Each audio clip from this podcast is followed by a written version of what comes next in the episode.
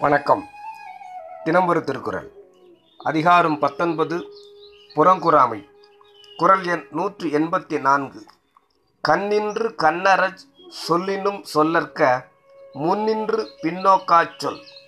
பொருள் கண்ணெதிரே நின்று நாகரிகம் இல்லாமல் கடும் சொற்களை சொன்னாலும் சொல்லி கண்டித்து விடு.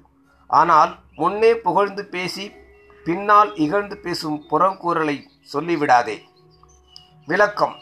பழிச்சொல் பேசாதே வன்சொல் கூறாதே என்பது அறமொழியாதலின் ஒருவன் முன்னே அவன் மனம் புண்படும்படி அவன் குற்றங்களை எடுத்து படித்துரைத்தலும் கடுஞ்சொல் கூறலும் கூடாது.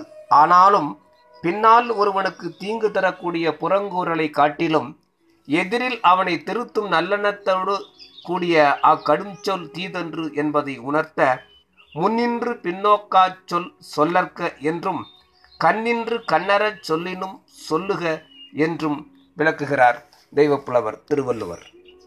நன்றி.